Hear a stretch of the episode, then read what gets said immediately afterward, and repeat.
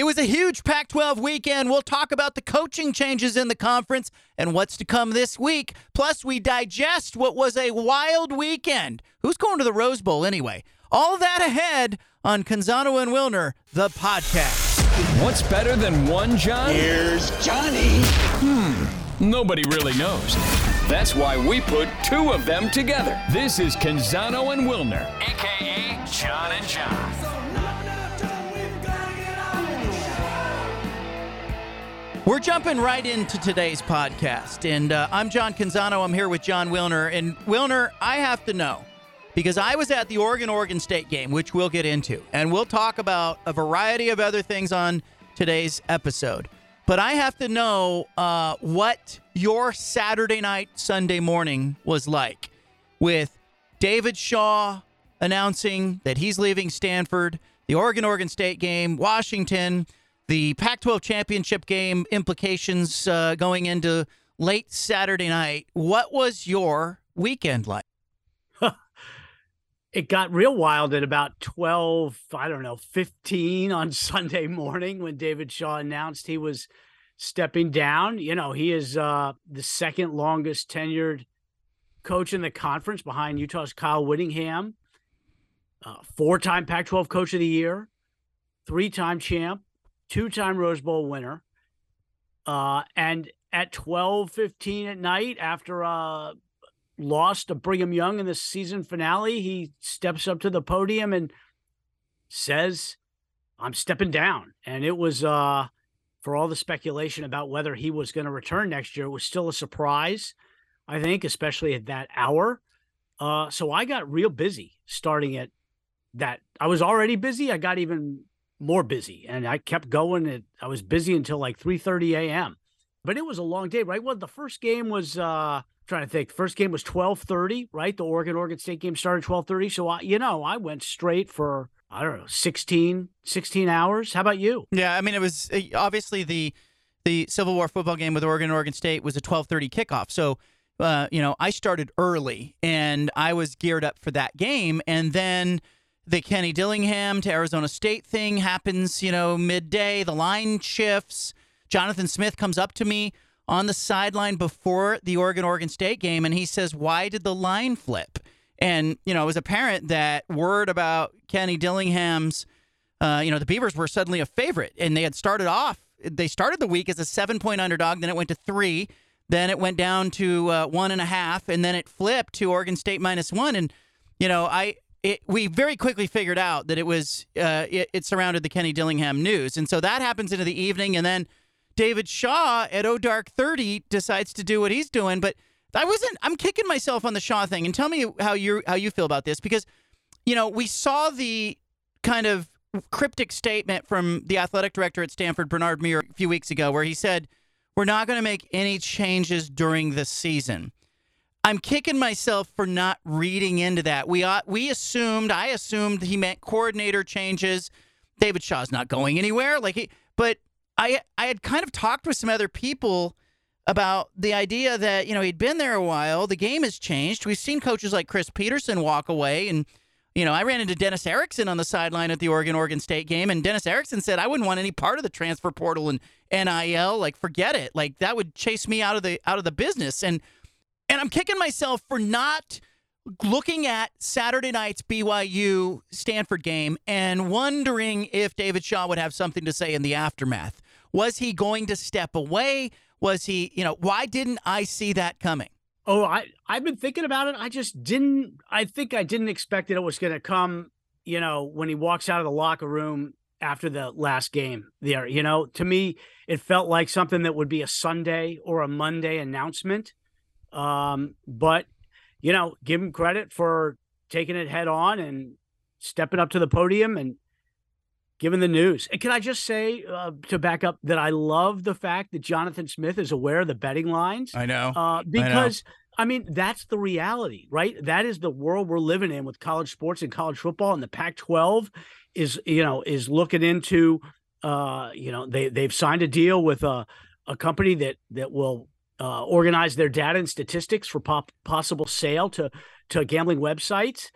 The fact that Smith is aware of that stuff just makes him that much more pragmatic. Yeah, in my, and I, and I in my there's, opinion. there's two things going on there because one, I think coaches today are so tuned into everything that I think he was thinking, is Bo Nix not going to play?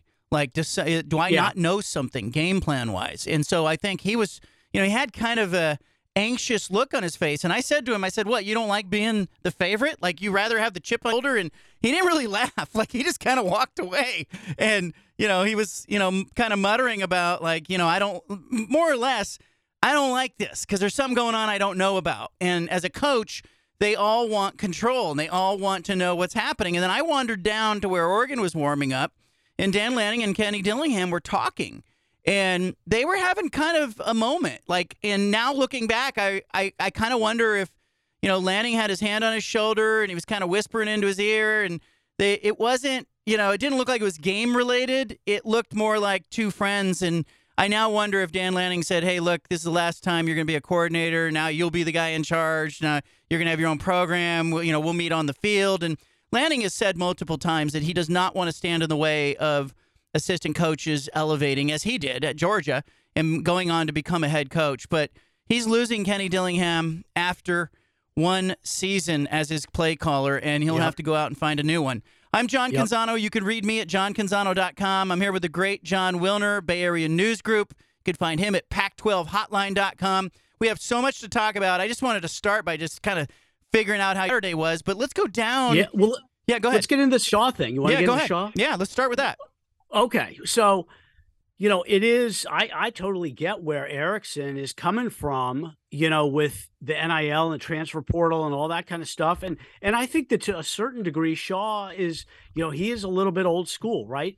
And the bigger problem is that Stanford is super old school. Like Stanford is, you know, 1925 old school, and it is that is a tough job to begin with, and it has gotten to, like Cal to a certain extent much tougher in the last couple years. Right, first the Bay Area schools I think were hit harder by COVID uh, protocols than any other schools in the conference. Right, they had to deal with the Bay Area politics, and I think it made it much more difficult for them to maintain uh, competitiveness with their peers uh, through COVID and coming out of COVID.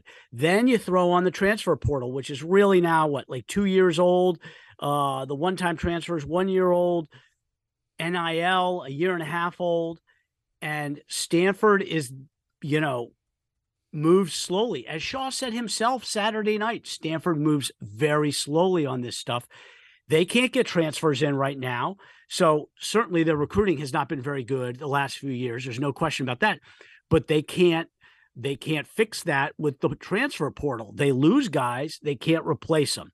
Uh, Austin Jones, perfect example, right? I mean, uh, it was terrific for SC these last couple weeks. That was a Stanford tailback. They lose him, they can't replace him in the portal. So it has made that job much more difficult. And unless Stanford adjusts to NIL and the transfer portal, it's going to be difficult for whoever replaces Shaw. They're never going to get back to competing for a conference title on a regular basis if the institution doesn't adjust. Yeah, and they they're going to have to, and or they're going to have to come to grips with the fact that they can't compete, and or maybe maybe they're looking at you know once upon a time we talked about would the Ivy leagues and you know maybe some of the other schools like Stanford go in a different direction and just say look we're not going to join the NIL transfer portal world. I also think you know it was interesting on media day. I kept thinking back to my conversations with David Shaw on Pac-12 media day. He said he felt like a tiger lion in the weeds, and I I really do think if this season had gone differently, if he had not had another disappointing year record wise, we'd be talking, we'd be having a different conversation. But it didn't fall into place for Stanford. They've had they've had injuries. They have uh, had a lack of success on the field. I think he's tired of losing. I think the game has changed, and we're just watching. You know, he made the comment about it being a year-round thing with no off season. That's really what it's become. And as a sports writer, I know that, and you know that. When do we go on vacation? I can't imagine the coaches who are responsible for recruiting and maintaining a program who can't really find a week or a month in the schedule to kind of rejuvenate and refresh themselves. And I think, you know, for coaches like Shaw who have been at it that long, uh, you know, at the level that he was coaching at, it I think there's some Stanford fans who are probably excited to see where Stanford pivots. I think Shaw's probably happy to have you know all of you know get some time off finally. But he's also got a son, you know, one of his sons who's going to be a recruit here and go play college football, and maybe he'll get a chance to be a dad, or maybe he'll get back into coaching and coach in the NFL where there is an off season. Yeah, well, the Stanford fans were voting with their their feet in their wallet, right? Everybody saw how many empty seats there have been in that stadium all, all season, really. And, and, let's, you know, the the bigger picture issues, transfer portal, NIL, all that, absolutely true. But I mean, we also need to call call like we see it here. They haven't recruited very well. Uh, they haven't developed uh, their players the way they did, especially at the lines of scrimmage. They no longer uh, you know, dominate up front like they once did. Their injury situation is bad so frequently, year after year, that it's not just a fluke, in my opinion. Uh, there would be a reversion to the mean if it was a fluke situation. It is so consistently bad that you wonder if there's a st- systemic problem with their uh, strength and conditioning and, and training programs. Uh, you know, they have really developed uh, you know, Tanner McKee hasn't gotten better, and a lot of the quarterbacks that they've had the last six, eight years have not gotten better. The exception to that would be Davis Mills, but I could, well, I could tick off five or six guys that did not get better at qu- the quarterback position. So it is not all, you know, the external stuff. They have they have not executed as well uh, internally as they did, you know, in the Harbaugh and first half of the Shaw era. There's just no question about that. The athletic director Muir, who I talked about earlier, he is he's got a reputation as, as being very collaborative. That he likes to seek out uh, a lot of advisors, listen to a lot of people, make people feel like they are stakeholders in decisions. Um, I expect he's going to reach out to Andrew Luck and Richard Sherman, uh, just to name a couple of former players, and kind of pick their brains. And he'll probably get some input within that Stanford family as well on campus there but he cannot wait here because this transfer portal that that you know they haven't been able to play in that sandbox, but that portal works two ways. We know that. And if they wait too long to make a decision or to seek out somebody who can hold the Stanford players in place, uh, that portal is going to be a revolving door mo- moving in the wrong direction for Stanford. So I think he's got to move here. I saw some of the names that you threw out. I think you absolutely have to try to talk to Chris Petersen, native Northern California and UC Davis grad. Uh, I saw Troy Walters on your list. I think you you do that. I think maybe you talk to Greg Roman, the uh, former offensive coordinator under Jim Harbaugh. Uh, and how about Brent Brennan at San Jose State? I heard people, you know, somebody threw out Deion Sanders as an idea. You know, does that fit at Stanford? Does Neon Deion fit at Stanford? I mean, would that be the most not Stanford move ever?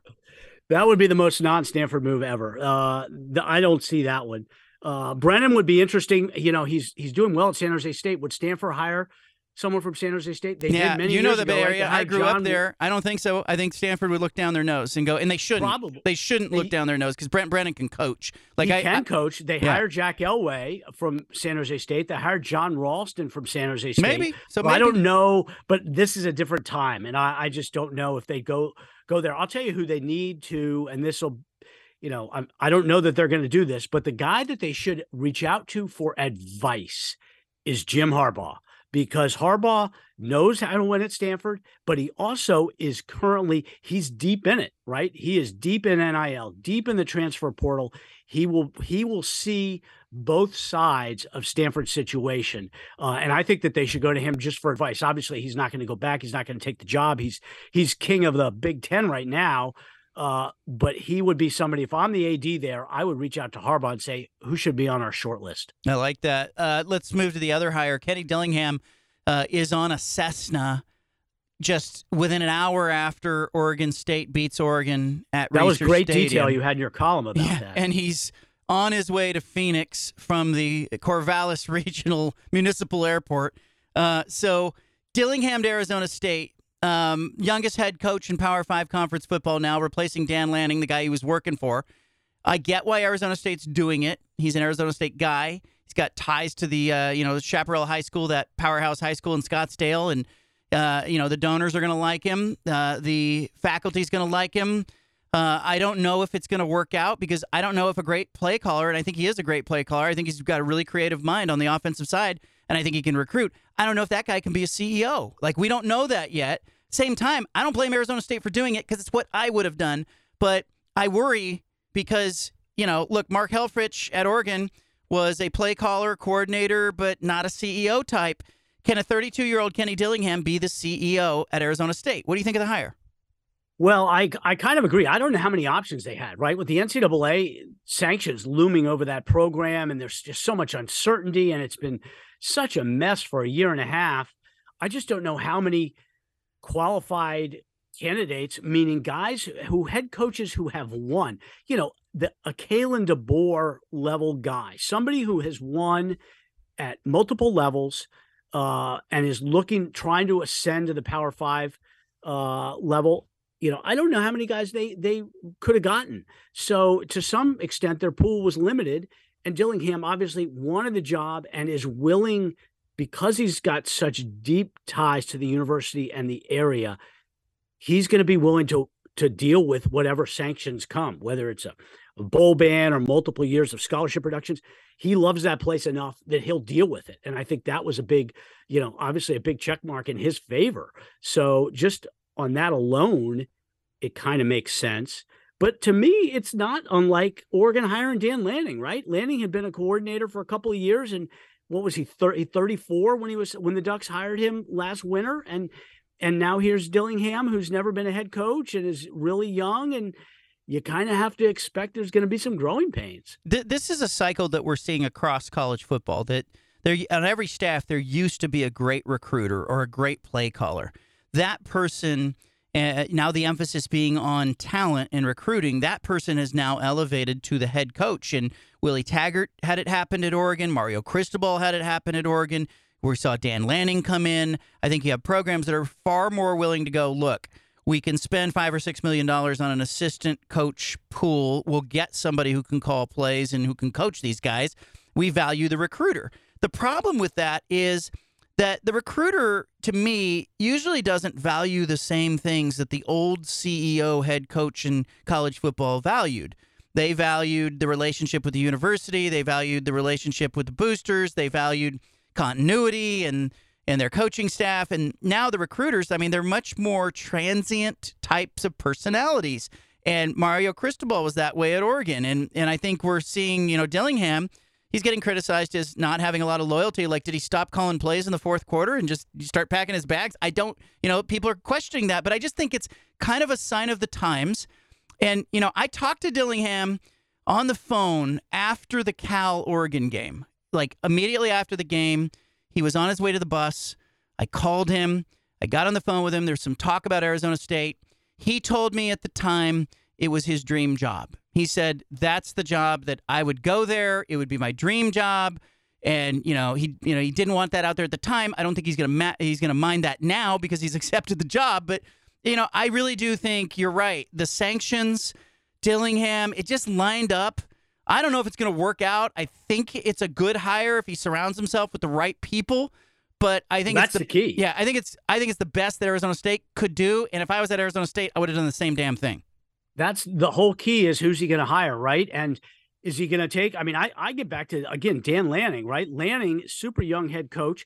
He hires uh, a defensive coordinator, Tosh Lupoi, who doesn't have a, you know, it's not like he's a grizzly old veteran. Same thing with Dillingham. You know, and Lanning is a defensive guy. He hires a young offensive coordinator, right? I, Dillingham, to me, has got to hire, you know, and not necessarily going to name ages here, but he needs to hire somebody who has been around at the Power Five level, called plays on offense, defense at the Power Five level for a long time right? Uh, that just I think is going to be essential, and that's gonna that's gonna dictate to me whether they're successful or not to to a large extent long haul right i mean the first year or two who knows with the sanctions but if you're look if you're looking at asu's trajectory over the next six eight years i think it's going to depend on whether he is willing to surround himself with guys who are smarter than he is and if he is then they're going to be in great shape Yeah, it, that it really is the marker of a leader, right? You want the leader does it should not be the smartest person on his team. Well, um, let's it, let's. And, there's a great yeah. example. I mean, Jimmy Lake's a great example, right? I mean, he he made here's a defensive first time head coach at, in at Washington. He's defensive guy. Who does he hire on offense? He should have hired the smartest offensive coach he could find, and instead he hired a guy named John Donovan, who had been you know fired from previous jobs and everybody was scratching their head like what is lake doing and donovan turned out to be a big part of lake's undoing you gotta be if you're the young head coach you've got to be willing to surround yourself with with guys who are smarter and be humble enough be s- secure enough in your own position to go out and hire somebody who's who's smarter. And I'm not a big fan of Tosh Lupoi right now at Oregon staff, and I kind of well, we wonder, should talk about Oregon. Yeah, I, I kind of wonder what Oregon's going to do here because he is paid a whole bunch of money.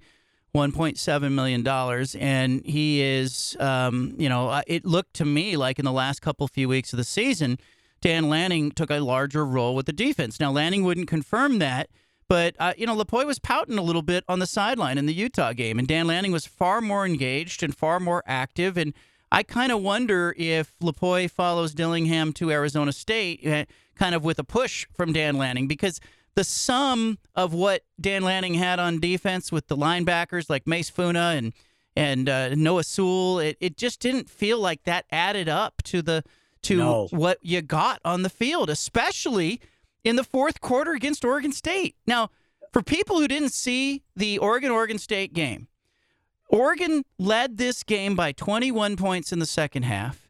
They got beat 21 to 3 in the fourth quarter. Oregon State ran 25 plays in the second half. 25 plays. That's it to make the comeback and win the game. They threw four passes. They threw no passes in the fourth quarter. 15 runs, no passes. And they ran the football down Oregon's throat.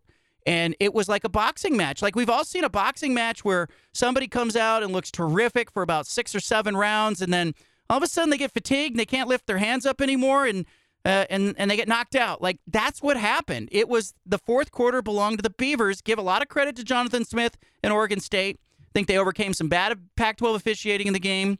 They kept playing. Uh, they you know they won the game. I think one of the writers said that like the quarterback at Oregon State is like a garnish if you're serving a meal. Like you won the game with your quarterback completing two passes in the second half, both of them in the third quarter, and they just ran the ball down Oregon's throat, and the the students piled onto the field. It was such a scene there at the stadium, but a lot of mistakes made by Oregon and their coaching staff. The donors, I wrote about this uh, over the weekend. Yep. The donors are upset at Oregon. They're questioning Rob Mullens, the athletic director. They're questioning the growing pains with the staff. You know, look, that just speaks to the expectations. Oregon went nine and three, and people are pissed. Oregon State went nine and three. They're ready to throw a parade in Corvallis. Like, but Jonathan Smith, it, it's it was the tortoise and the hare. I mean, literally, one of these guys uh, took off at a rocket speed and and w- took a nap, and the other one just kept plodding along and passed him up and won the race. Well, and this wasn't I give. I think the Washington game is relevant too, right? The Oregon knew the Huskies were going to throw the ball, throw, throw, throw. They couldn't stop them. They knew Oregon State was going to run, run, run, and they couldn't stop them.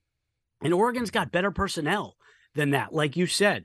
So, uh, and those two teams outscored the Ducks 30, 31 6 in the fourth quarters of those two games, right? I mean, Oregon really, uh, in a, you know, over and above the fourth down calls that Lanning is making from his own in his own territory. You know, the the Ducks got beat up and beaten in the fourth quarters uh, of those two games, and I can understand why Oregon fans and the donors are upset. There are three before the season. There's three games that matter most for Oregon: Georgia, Oregon State, and Washington, and they lost all three, and they lost to the the Beavers and Huskies by blowing leads uh, and getting outplayed in the fourth quarter, and they weren't even competitive against Georgia. So you could see, I can see why people would be upset. We had a, a donor, a high level donor at Oregon, who told me that he, when the when the Ducks were up 21 points in the second half, he called and bought a luxury suite for the Pac-12 championship game in Las Vegas, and it was eleven thousand dollars, and it's non-refundable. So I, uh, I think uh, there's a lot of people frustrated. It Yeah, I know. I, that's what I said. I said I'll be there. you know, Wilner and I will sit in there, catered. Come on. Um, but but here's the thing. Like I I actually think Dan Lanning can fix this if he learns from it. You can't go for it on fourth and one from your own 29. You can't go for it on fourth and one from your own 34. Not while you have a quarterback, and especially not if you're going to have Bo Nix run the football. Like Oregon State sniffed that out. Jaydon Grant was a seventh year senior who made the tackle in the play. That guy's got like four degrees. He's not going to get fooled on the football field. So I think, you know, it was a moment there where you realized the growing pains, young head coach, yeah. we've been talking about Dillingham, it was on display. Dan Lanning will hopefully learn from this. I think he's a substance guy. I think he needs to surround himself with better coordinators, upgrade on the defensive side, needs to get his in place. I want to see what he can do. But, you know, I think this is evidence of the growing pains you have with a young staff. And then on the other sideline, conversely, let's talk about Jonathan Smith. How impressed are you with Jonathan Smith going from 2 and 10 his first year to 9 and 3? It's a perfect step ladder too, right? The what was it? Two wins, five wins. Yep. What were they? Seven. You know, forget about 2020. Yeah, and then, year, yeah, seven, seven last nine. year, and then nine this year. Per- yep. It's like the, I mean, poster child for program rebuild in terms of your your win totals increasing by the year. I mean, I don't understand why the Beavers aren't giving him a lifetime contract yesterday, uh, naming that that Corvallis Regional Airport that Dillingham flew, flew out of. Why don't yeah. they name that Jonathan Smith International or something? I mean, they have got to uh, do everything they can to to lock him up for as long as possible. Right? He is. I mean, that is one of the best coaching hires uh, in the conference of the of this century for sure. Last twenty years, right? He's been fantastic. A perfect example of a guy who is a great fit and also understands how to evaluate. Has hired. He's hired very well, right? Uh, especially promoting Trent Bray last year, and uh, you know, just every he's doing everything right, and he does it so under the radar, right? He's just he's not a big personality. He just kind of churns along and they do a great job. And I think one of the things, you know, Jonathan Smith's contract extension that he got just about a year ago gave him an extra year on his deal every time he wins seven games. So it got triggered when they hit win number seven. And Mike Riley had a very similar deal, except it was for when he got to six wins. So I think Oregon, in Oregon State's mind, they feel like they've given him a lifetime deal as long as he, you know, with some kind of met with some measure of consistency, wins seven games, he will continue to be extended. But the problem is that his number now is well below market value, especially with Washington giving Kalen DeBoer, um, you know, another uh, million dollars for next season. So, you know, Smith, I think they're going to have to do two things. They gave him a contract, uh, you know, that that takes him through 2027, and and that's great. And you know, he'll feels like he's got some security there. But I think they need to come in and do a very similar thing where they come in and say, "Hey, we're going to give him, uh, you know, another million dollars and give him a bump up because." He is now below market value and behind Kalen DeBoer at Washington. And I think they'll want to keep him happy or they'll want to invest more in his assistant coaching pool, which they did last year. So Scott Barnes, I saw Scott Barnes, the AD, on the field. He was giddy. He was smiling. The students were celebrating. And I thought, this is going to cost him because they've got to go out and they've got to give Jonathan Smith some money. They do. I mean, you think about the, there's a larger issue, and I don't know if we want to get into it, about you know resource maximization and oregon you could argue oregon state and oregon are you know fairly uh there's a there's a pretty big contrast there in terms of what are you doing with what you've got. Uh, I don't know off the top of my head exactly what the football budgets are for the respective schools, but when you add in, you know, all the Nike stuff and all of Oregon's recruiting classes over the last six eight years, all the money they've put into their assistant sal- uh, assistant coaching pool, paying their head coaches, they have sunk a ton of money into that program compare especially compared to Oregon State. And are they getting as much for their money as Oregon State is for its money? They're, they probably aren't. And you could argue Utah, same thing. Utah's making is getting more out of their resources than Oregon is. And I just I do wonder if if the Ducks need to you know, retrench a little bit here uh, with Lanning going into his second year and and try to figure out, especially with the coaching staff, what direction they want to go. And I think part of the issue is when you are out and you are trying to hire, you know, mercenaries for your coordinators, or you're trying to hire the best recruiters who you know are going to be coveted as head coaches in this new world of college football, you're going to have turnover there. Meanwhile, look at Oregon State's staff. You know, he made a Jonathan Smith made a change with the D coordinator uh, in promoting Trent Bray, but Bray was on his staff as the linebackers coach. So he has had Trent Bray on his staff the whole time, and he's had Brian Lindgren, his offensive coordinator, on his staff the whole time. Jim Michalczik, the offensive line coach and run game coordinator, who's the brainchild of that run attack, uh, has been there as well. They gave him a big bump in salary last year. They have invested in their assistant coaches yep. and continuity. And look out, I'm watching this game inside Reser Stadium. They've got, you know, the construction going on. I think once they get the rest of that west side filled in, they've already sold. They said 99% of the seats are sold for the new west side. They are going to sell out that stadium, and they're they've only got 36,000 capacity after the renovation, but they've got a lot of premium seating, a lot of luxury suites. I think Oregon State is being very um, prudent about how they are progressing. And you're right. I think they get more value. Obviously, they both won nine games, but Oregon State pays its head football coach and its coaching staff less money than Oregon, has half a football stadium to draw in uh, ticket sales and revenue, and spends less money on recruiting. And you do wonder, too, if you look at the bigger picture in the Northwest, right? And we assume that those those schools are sticking together in a, the next media contract for the Pac 12. But, right, I mean, Washington is on the ascent. Washington State's in great shape. Oregon State is on the ascent. This is an interesting stretch here for the Ducks, right? This year, next year, under Dan Lanning, are they going to maintain, you know, their, you know, the spot that they have held? They have been the best program by far in the Pacific Northwest right? Basically since uh, 2018, uh, Washington's last really good year. I just wonder if the you know the balance of power is shifting, right? Because obviously, as long as Washington can hang on to DeBoer, they are going to be a real beast to deal with.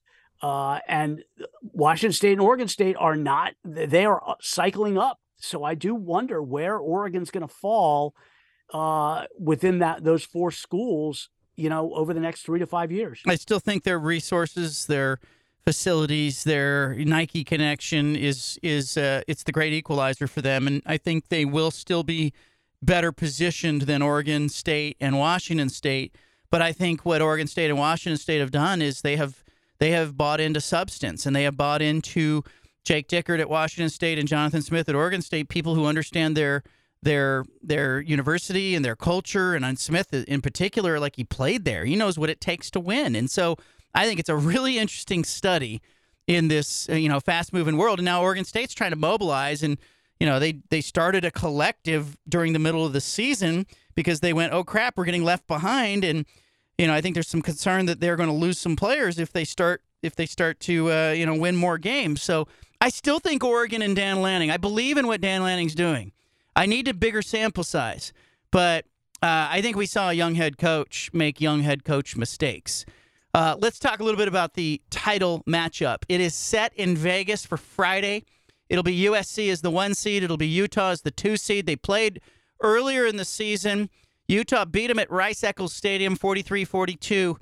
But Wilner, that was a very different Utah team and probably a different USC team at that point. Yeah and and also arguably the best game of the whole season. Yeah, that was a phenomenal game and I look at the two, you know, how are they now compared to what they were, whatever that was, October 10th or 15th 15th or so? October, yep. Yeah, I mean, to me, SC has improved more since that point than Utah has. Part of that's just because of injuries uh, on Utah's side.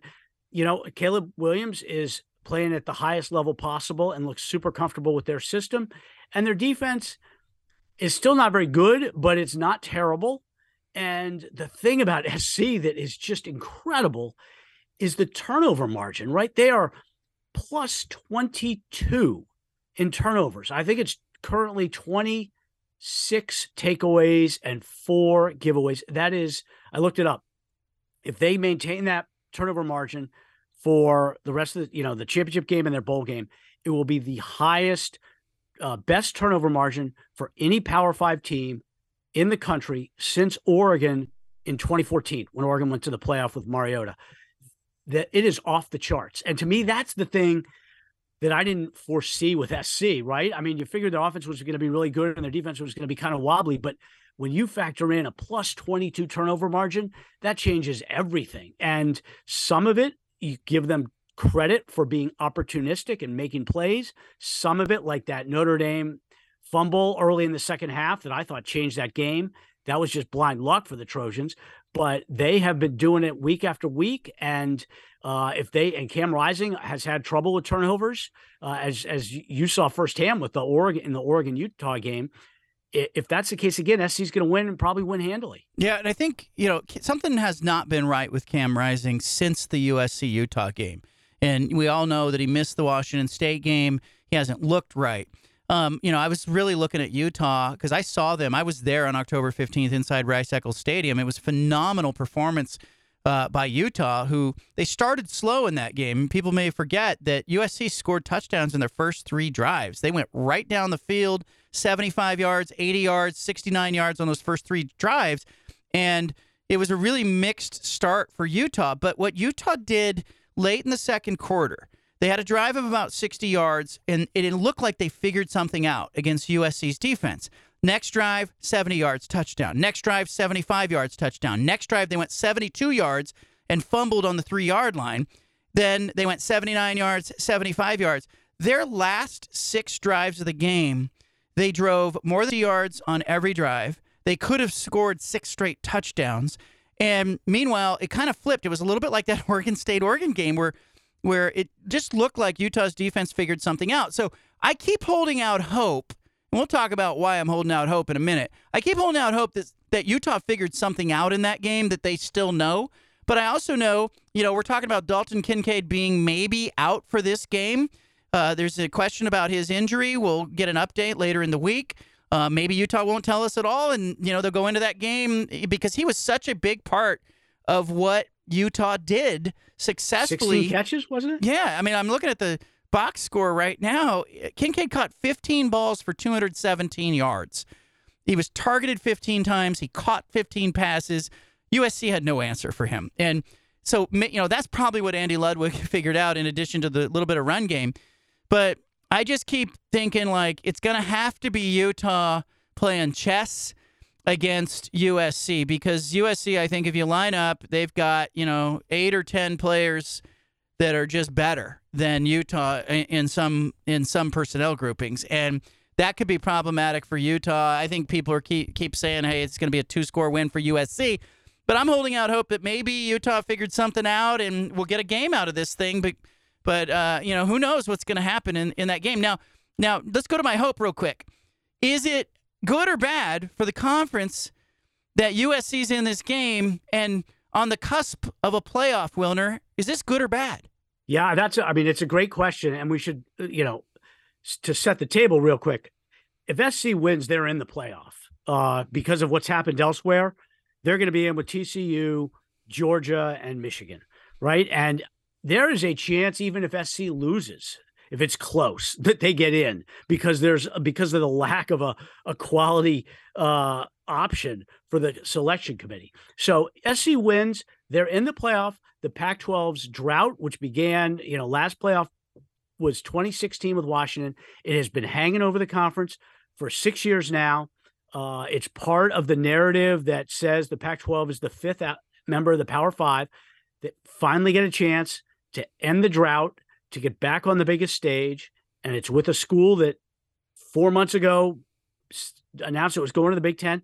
To me, I don't think that that matters. To I think the Pac-12 just needs to get a team in the playoff, and it doesn't matter if it's SC or if it were UCLA or if it were one of the other ten. Get somebody in the playoff. Remind the country that there is good football played on the West Coast, and just deal with it. And and you don't have to worry about that narrative uh, you know, dogging you again all through next season. It's the worst case scenario, though. Let's be real, because if this is a program, this isn't even like UCLA that might be forced to come back to the conference.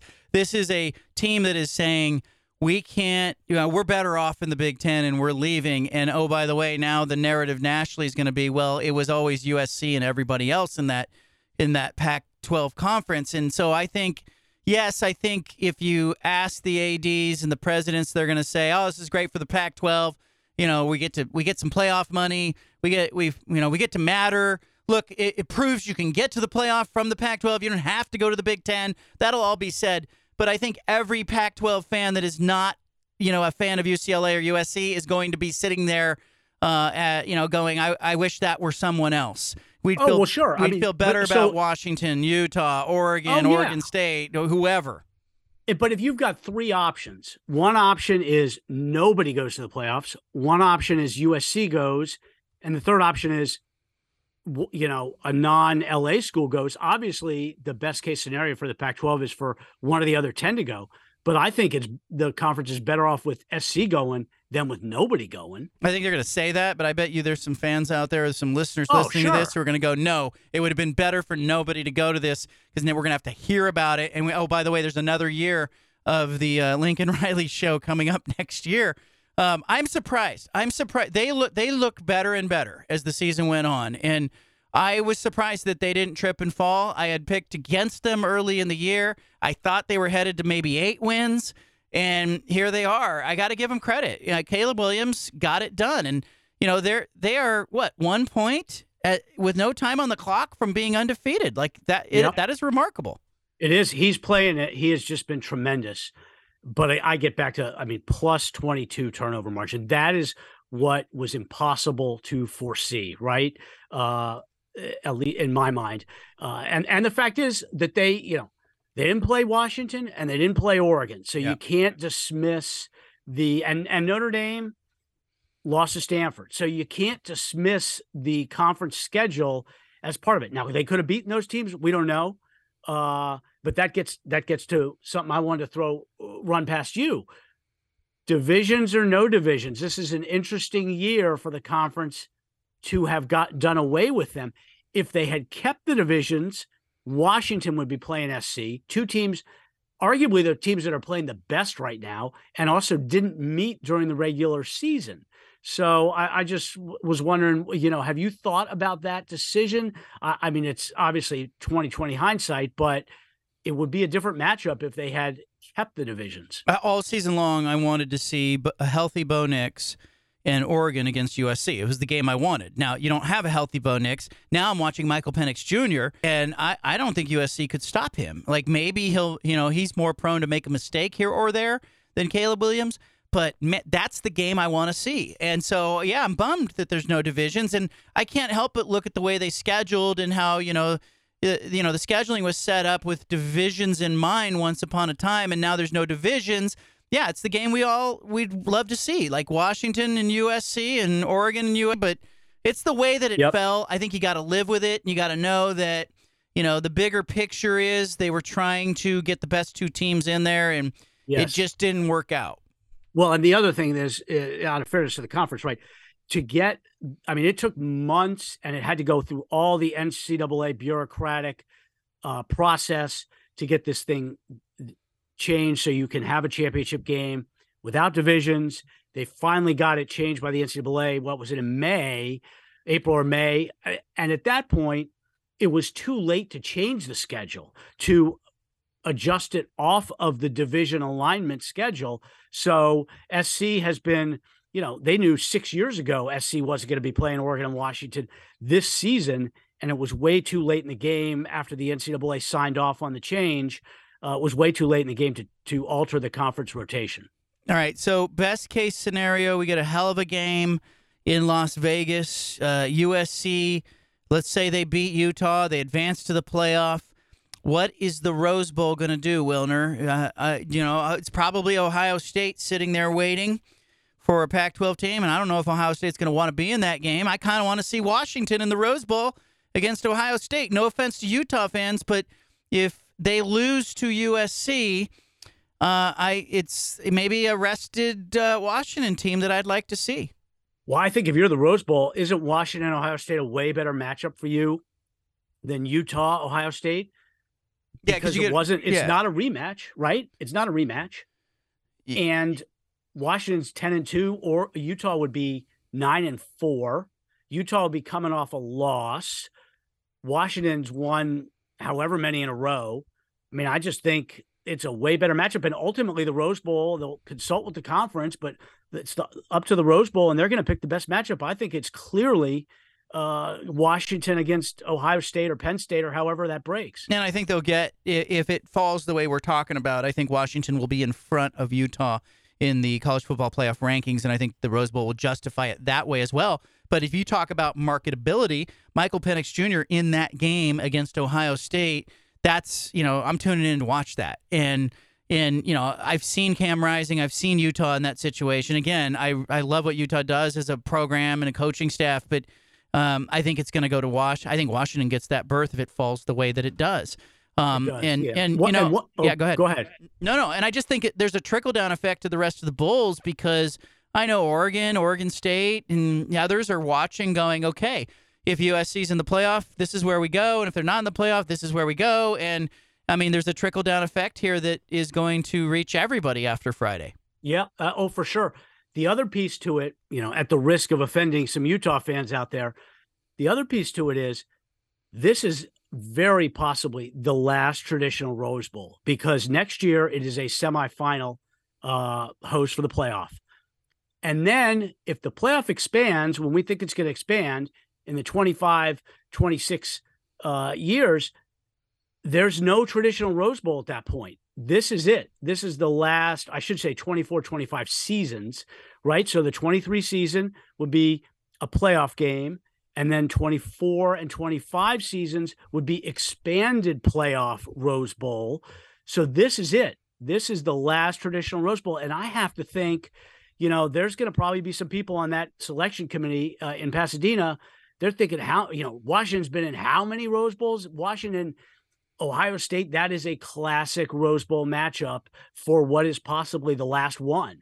And I, I just wonder if that will also, you know, play a role in their decision. Yeah, and I think that's part of you know when I was talking about the Oregon boosters who were not happy after the loss to Oregon State and kind of questioning Dan Lanning's decision to you know to go for it on fourth and one. I mean, they were talking about the loss of a possible Rose Bowl had they gone to Yep.